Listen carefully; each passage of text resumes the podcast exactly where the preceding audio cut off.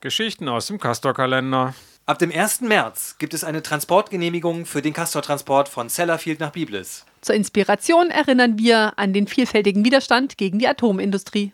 In der Nacht zum 18. April 1996 werden in den Kundenzentren der hamburgischen Elektrizitätswerke in den Stadtteilen Eimsbüttel und Altona mehrere Scheiben eingeworfen. In Eimsbüttel wird anschließend Buttersäure verschüttet und ein Plakat mit Flugblättern Stoppt Castor hinterlassen